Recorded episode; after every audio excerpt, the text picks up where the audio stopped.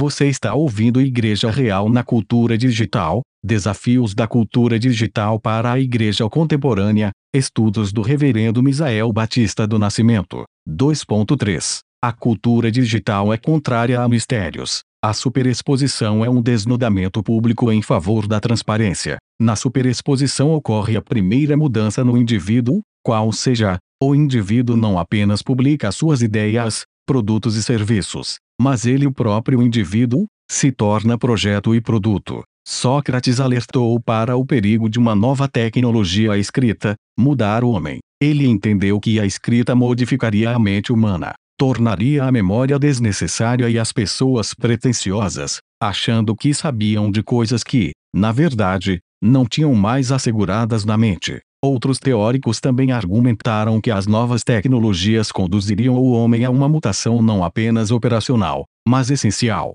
Tanto a rede, quanto o uso que se faz dela, passaram por alterações significativas. Em seus primórdios, a chamada Web 1.0 era constituída de páginas estânticas, focada em troca de arquivos. O uso militar das primeiras décadas cedeu espaço, até a metade dos anos 90, para uso por acadêmicos e fãs de tecnologia. Do fim da década de 90 até início do século 21, a Web 2.0 disponibilizou páginas dinâmicas e aplicativos online, possibilitando as redes sociais. Naquela época a rede foi celebrada como plataforma de autopublicação, de modo que Elizabeth Castro declarou que a World Wide Web é a prensa de Gutenberg de nosso tempo. Isso deu lugar à Web 3.0, focada em semântica, organização e uso inteligente da informação e ferramentas, e que resultou em meios cada vez mais interativos. A autopublicação foi otimizada por banda larga, os downloads e uploads ficaram mais rápidos,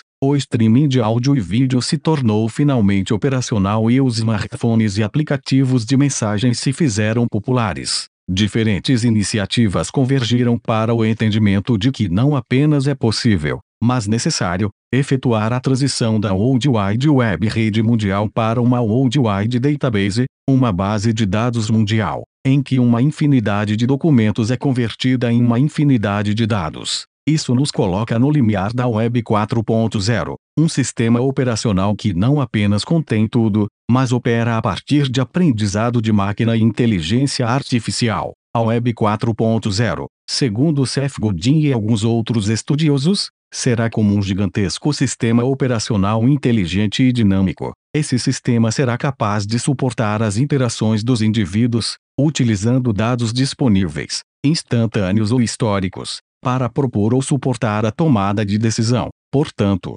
a principal diferença entre os outros estágios já mencionados aqui e a Web 4.0 é que esta última fará a maior parte do trabalho de forma automática, baseando-se num complexo sistema de inteligência artificial. Notemos que, nos primeiros momentos da rede, o indivíduo publicava ideias, produtos e serviços. Bin Churran entende que, no momento atual, o sujeito se assume e publica como projeto e produto. Como empresário de si mesmo, ele é agora vergado pela exigência de desempenho. O resultado final desta empreitada, como sugere Bin Churran, é trágico e sinistro. O sujeito de desempenho pós-moderno não está submisso a ninguém. Ele se positiva, liberta-se para um projeto. A mudança de sujeito para projeto, porém, não suprime as coações. O projeto se mostra como um projétil, que o sujeito de desempenho direciona contra si mesmo. A superexposição é condicionada pela rede.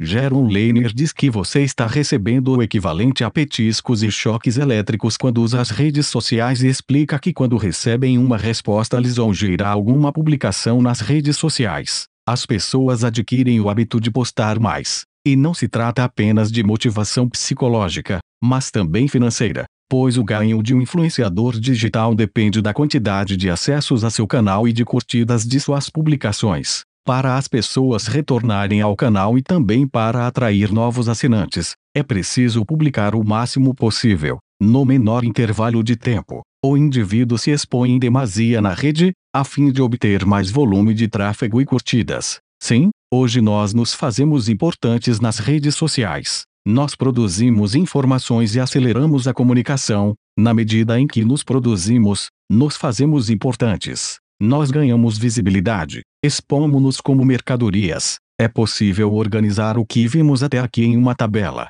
Na coluna da esquerda, teríamos a cultura bíblica. Na coluna da direita, a cultura digital. Pode conferir isso na tabela 1. Em seu livro impresso ou e-book, a cultura bíblica demanda por respeito aos mistérios, opacidade, essência e interioridade de Deus e da criação, cobertura da nudez, decoro, recato, e entende o humano como ser que não pode ser objetivado nem precificado. A cultura digital demanda por extinção dos mistérios, transparência, exposição da nudez, superexposição, e trato do humano como projeto e produto, precificação. No Antigo Testamento, havia a nuvem da glória de Deus, que se resguardava em mistério, como lemos em Êxodo 13, 21 a 22, ou em Isaías 45, verso 15. Na cultura digital, há uma nuvem computacional constituída de dados coligidos, processados e interpretados por algoritmos, que promete presença e ajuda aos seus usuários. Esta nuvem é alimentada com cada vez mais dados,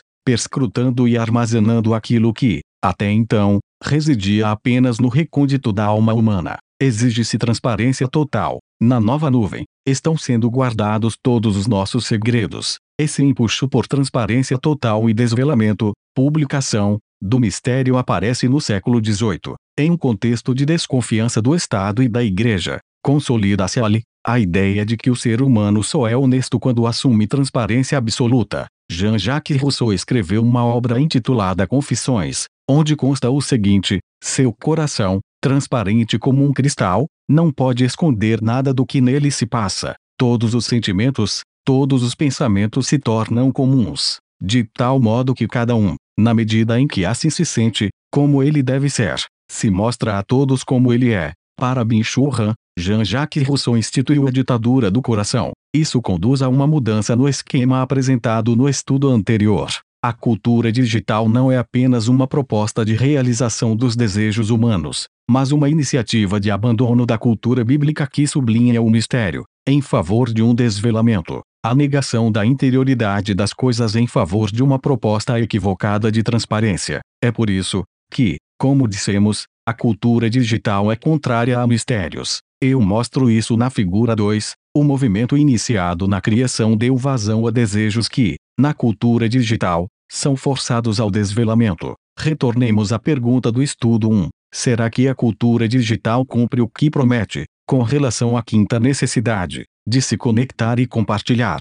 A resposta é sim e não. Sim, porque, de algum modo, nós fomos aproximados uns dos outros pelas tecnologias de rede. Minha irmã em Mato Grosso tem mais de 70 anos, nunca usou um computador de mesa, mas ganhou um smartphone e conectou a família em um grupo. Isso me colocou em contato com parentes que eu não via faz duas décadas. Agora eu falo muito mais com minhas irmãs, tios, primas e sobrinhos de Mato Grosso, do Rio de Janeiro e de Brasília. Eu encontrei e também fui encontrado por amigos de infância, colegas de trabalho e amigos da igreja, dos tempos de mocidade, via Facebook, por meio do WhatsApp, nós atendemos a uma necessidade antiga da igreja, de divulgar notícias e pedidos de oração urgentes a todos os membros. O WhatsApp tem sido usado para reuniões rápidas entre líderes de departamentos, ou equipe de pastores, ou entre pastores e a secretaria da igreja. Idosos,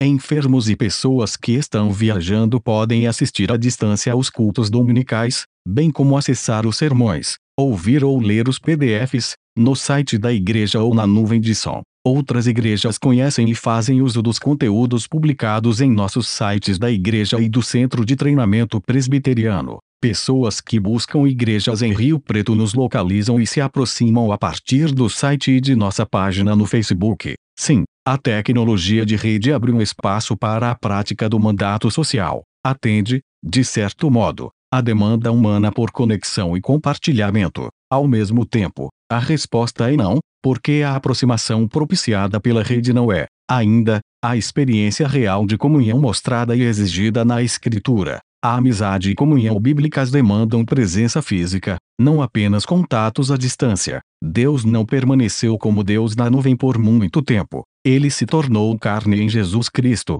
e veio habitar entre nós, como lemos em João 1, versículo 14. Jesus não apenas falou conosco, mas olhou em nossos olhos, e nos tocou. Veja isso em Mateus 19, versículo 26, e em Marcos 10, 21, ou Mateus 8, 3, ou 9, 29, bem como se deixou tocar João 20, verso 27, e primeira carta de João 1, verso 1. Dito de outro modo, o ambiente de rede tem sua utilidade para interações rápidas e superficiais, mas não substitui o encontro pessoal, demorado e profundo. Conseguir se comunicar usando os protocolos da internet não substitui ter comunhão olho no olho, seguindo os antigos protocolos da vida social. Para avançar para a comunhão verdadeira, confiança e intimidade, a ação recíproca entre pessoas requer o olhar nos olhos, mas na rede não olhamos diretamente nos olhos das pessoas, e sim para um dispositivo para a câmera de nosso computador ou smartphone. A comunicação digital é uma comunicação pobre de olhar. Isso porque não é possível, no Skype, olhar um ao outro, quando se vê nos olhos o rosto na tela. O outro crê que se olha levemente para baixo, pois a câmera está instalada na extremidade superior do computador. O digital não substitui a conversa e o conhecimento face a face, como bem explica Bin Churran, na era do Facebook e do Photoshop. O semblante humano se transformou em face, que se esgota totalmente em seu valor expositivo. A face é o rosto exposto sem qualquer áurea da visão. É a forma de mercadoria do semblante humano. Repetindo, a importância na comunhão física. Aliás, o próprio Senhor Jesus Cristo instituiu uma cerimônia em que temos comunhão com Ele uns com os outros enquanto comemos e bebemos. Atos físicos. A importância no compartilhar não apenas um conteúdo pela rede, mas também um lugar. A adoração, a palavra, o pão e o vinho. Faz diferença se sentar ao lado de uma pessoa, e conhecê-la sem filtros nem edições, e conhecer famílias, e se sentar em torno de mesas, e construir um acervo de lembranças comuns. Ademais, o amor e a amizade conforme a Bíblia não anulam a opacidade da alma. Nós caminhamos uns com os outros respeitando o véu de mistério de cada pessoa. Finalmente, a superexposição e precificação do indivíduo nas redes é antibíblica e danosa, de diferentes maneiras. Ao se expor em demasia na rede, o indivíduo corre risco de deixar de lado o pudor, o decoro e o recato que resguarda o mistério. A superexposição inclina para o abandono da modéstia e bom senso recomendadas em 1 Timóteo 2, 9. O afã por superexposição pode confundir. O indivíduo deixa de se ver como criatura de Deus que possui interioridade, uma alma que não tem preço, e passa a se ver como projeto e produto. A partir deste ponto, ele se esforça para se vender, revisa constantemente a si, como projeto, estabelece novas metas, com vistas a quebrar as anteriores, vender mais e melhor a si mesmo, para assegurar fidelização e expansão de si mesmo como marca. Isso é fatal para a interioridade. A alma morre ao ser precificada e exposta como item de mercado. Bin Churran denuncia isso como uma das causas das doenças neuronais. Visto a partir da perspectiva patológica, o começo do século XXI não é definido como bacteriológico nem viral, mas neuronal. Doenças neuronais como a depressão, transtorno de déficit de atenção com síndrome de hiperatividade, TDAH, transtorno de personalidade limítrofe, TPL, ou a síndrome de burnout, SB, determinam a paisagem patológica do começo do século XXI, não são infecções, mas infartos, provocados não pela negatividade de algo imunologicamente diverso, mas pelo excesso de positividade. Eu não sei se você prestou atenção nas palavras de Bin Churran, a cultura digital lançou o homem em uma nova sociedade, e o homem foi modificado no modo como compreende o trabalho, como enxerga a si mesmo, como se publica e se conecta ao mundo. Esse homem da cultura digital se estabelece como seu próprio capataz, oprime a si mesmo, sujeita a si mesmo a um esforço extenuante para aparecer mais, se vender mais, e continuar se esforçando assim, queimando assim, até apagar por completo. Burnout. A cultura digital sugere o ser como imagem, o ser como projeto e produto. Força a superexposição e precificação de tudo e todos. Khan expôs a nudez de seu pai a seus irmãos. Rousseau sugeriu um padrão de exposição absoluta, de um coração transparente como cristal. As tecnologias de rede permitem tanto uma quanto outra coisa. A cultura digital modifica o homem. Não é mera ferramenta. Não é neutra. Altera a concepção que temos das coisas criadas, incluindo de nós mesmos. É reducionista. Em sua transparência, bate de frente com o mistério, expõe e planifica tudo. Em sua tela plana, só contempla altura e largura, sem profundidade. Deus, por sua vez, se oculta e se revela na comunhão com Ele, no discipulado. E o que recebemos dele é sempre suficiente, nunca exaustivo. Até entre humanos, amizade e intimidade demandam ocultamento e revelação. De fato, há mistério em nós, no cosmos e em Deus. É por isso que Davi conclui Salmos 19 assim, nos versos 12 até 14: Quem há que possa discernir as próprias faltas? Absolve-me das que me são ocultas. Também da soberba guarda o teu servo, que ela não me domine. Então, serei irrepreensível e ficarei livre de grande transgressão. As palavras dos meus lábios e o meditar do meu coração sejam agradáveis na tua presença, Senhor, rocha minha e redentor meu. Ele não consegue desvendar o mistério do universo, nem do Senhor do universo, nem dele próprio. Ele só pode esperar na revelação, na palavra de Deus. Isso com humildade. Não permita que eu seja soberbo. Verso 13. Desejando permanecer inteiro, serei irrepreensível. Também no verso 13. Enquanto viver, Davi deseja falar e meditar sobre a criação, sobre Deus e as Escrituras e sobre si mesmo, de modo agradável a Deus. Verso 14. De fato, mesmo sem compreender tudo sobre todas as coisas, Davi tem plena confiança em uma coisa: o Senhor é o Deus dele, rocha dele, redentor dele. Caminhemos na cultura digital como Davi, encomendando nosso coração, nossa meditação e nosso modo de expressão aos cuidados e à graça de Deus.